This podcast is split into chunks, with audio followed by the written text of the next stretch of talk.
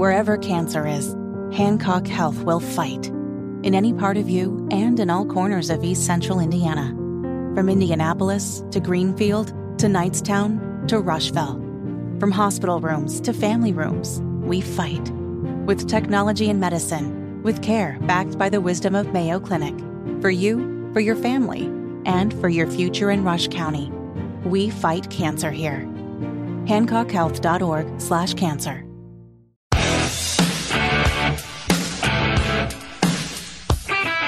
The Hammer and Nigel Show. My name is Nigel. Uh, Guy Relford filling in for Jason Hammer. Go straight to the hotline and bring on Breitbart Washington Bureau Chief Matthew Boyle, one of the best, if not the best. Matt, let's get right to it. Did the Dems win big in this week's off year elections? Certainly there was success in Kentucky and Ohio and Virginia and Pennsylvania, but is there anything Republicans are missing here?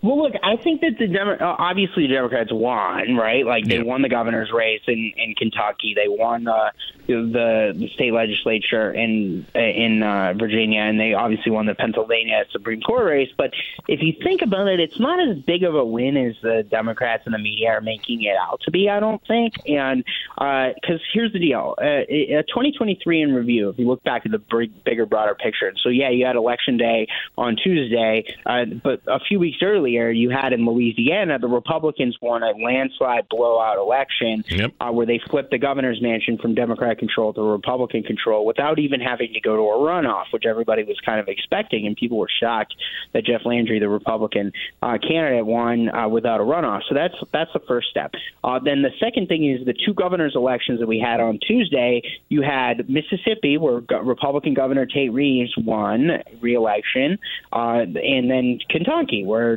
Democrat Governor Andy Beshear won re-election. So the two incumbents won in those two places.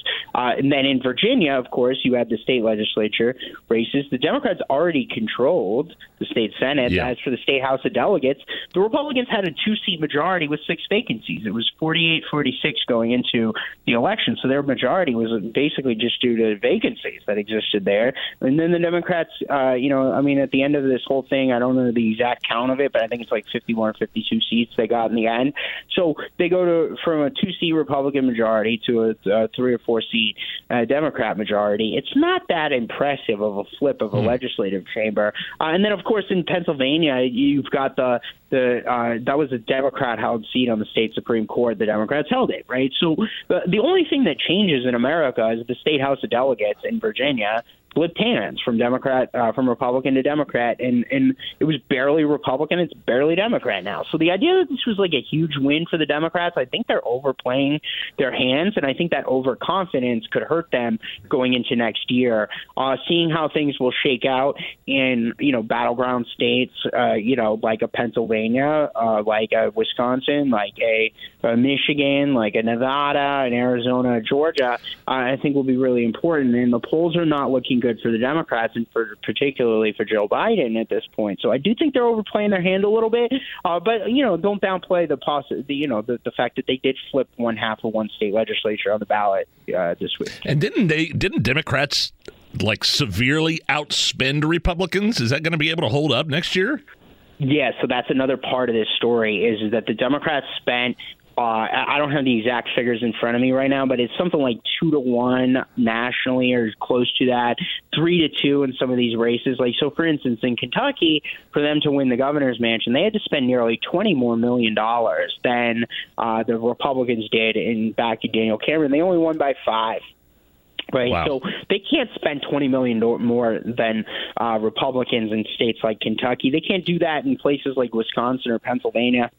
They spent significantly more. I think four million dollars more in Pennsylvania. I think they spent quite a bit more in Virginia. So again, we're talking about like two to one, three to two margins more spending for Democrats in this 2023 election, and they barely, barely won, right? Like, so it was really, really close. So I don't think they're going to have that spending advantage next year. We'll see how Republicans do in terms of being able to raise money and whatnot. Uh, obviously, you've got President Trump, who's probably going to be the top of the ticket for the Republicans, and then you're going to have um, you know, the, the the new House majority led by Speaker Mike Johnson now, uh, you know, mm-hmm. and that there are questions as to how he will do fundraising, and then obviously as for Senate races, you're uh, seeing Steve Daines leading that effort for the Senate Republicans, and things are looking good. But the the question is, is will the Republicans be able to, you know, level that edge a little bit, and if they could get a little bit closer, then they can cut into the Democrats' advantage. One of the things I'm seeing conservatives freak out about, and we're speaking with uh, Matt Boyle, Washington bureau chief for uh, Breitbart, is what happened in Ohio.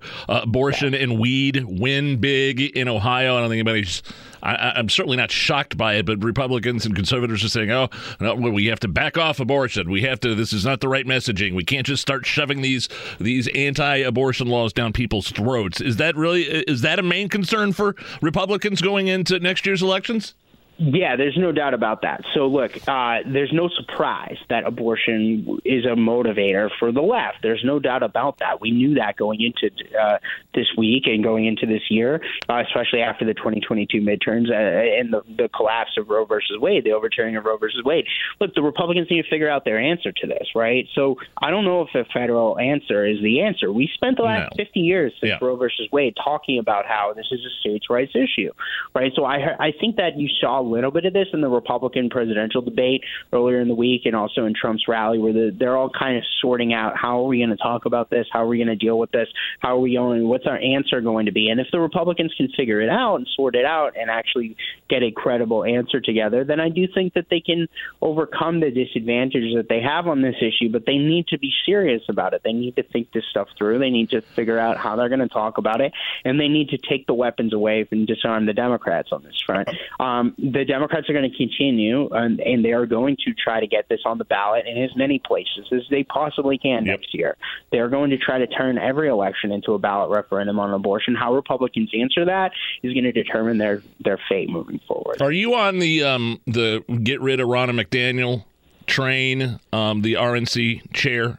Uh, that's another big I, criticism. I certainly know a lot of people who are, uh, and I definitely sympathize with a lot of the people out there that want to see her gone. Uh, I don't know if I would. Like, first of all, I've never really called for anybody's resignation yeah. before.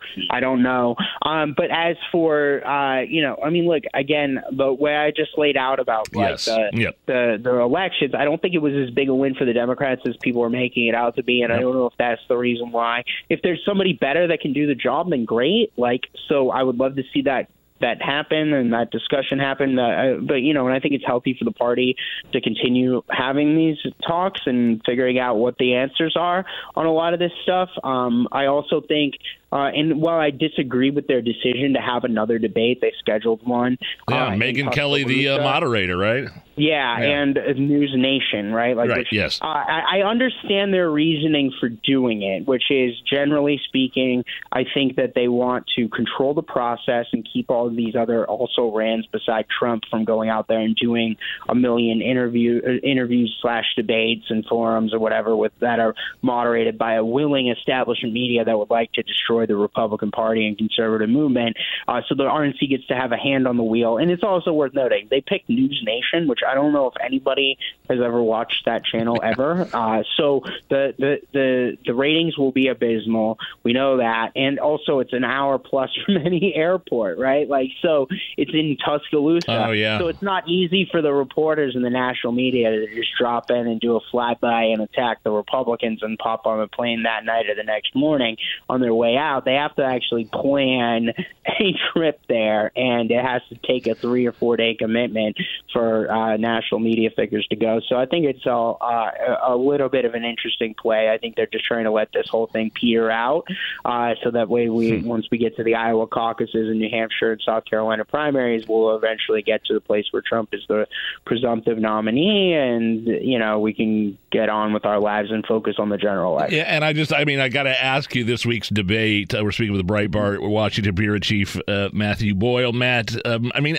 these debates. I mean, it was the best out of the three so far, I thought. But I just, um, and I like, look, I like Vivek. I like I, like Ramaswamy's getting a lot of crap. He was throwing a lot of bombs there on stage. I thought it was funny when it went after Welker and Lester Holt and and Nikki Haley back and forth. But I find myself walking away from these things thinking I, I'm not sure the point of it all at this because it's Trump and then it's everybody else. Yeah, look, uh, I mean, look, they're all trying to break out. They're all trying to have their breakout moment. I agree with you. I think Vivek Ramaswamy had the biggest debate night. Again, I think he won the first two as well. Yep. Um, though I do think Burgum did pretty well in yep. the second debate. Um, uh, and it's a shame to not see him on the stage on this one.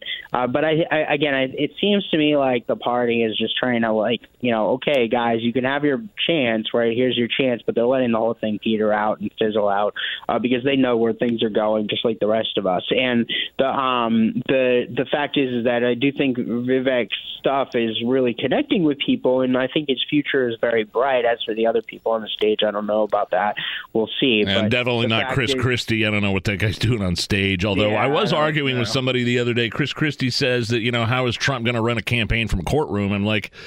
I don't know that Trump needs to run a campaign from anywhere. I mean, first of all, Joe Biden won 2020 uh, from his basement. I, I don't know the ins and the outs of the log- logistics of Donald Trump navigating uh, uh, felony charges and uh, indictments and things like that. But um, how do you see here in the last two minutes of this conversation? How do you see Trump's uh, quote unquote campaign going next year, having to navigate all the different things that are going on with him?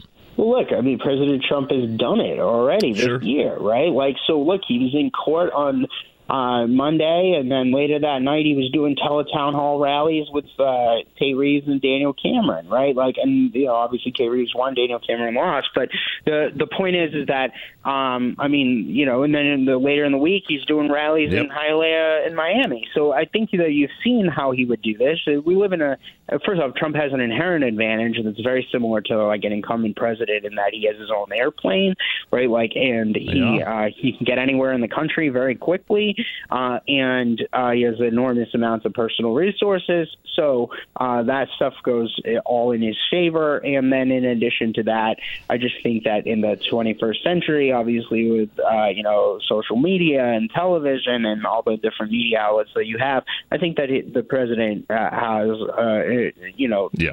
demonstrated his ability to command the narrative. There he is, epic as epic as always, my friend. Breitbart Washington bureau chief Matt. Boyle. Find him at Breitbart.com. I read your work all the time, my man, and you have a great weekend, okay? All right. Thank you, sir.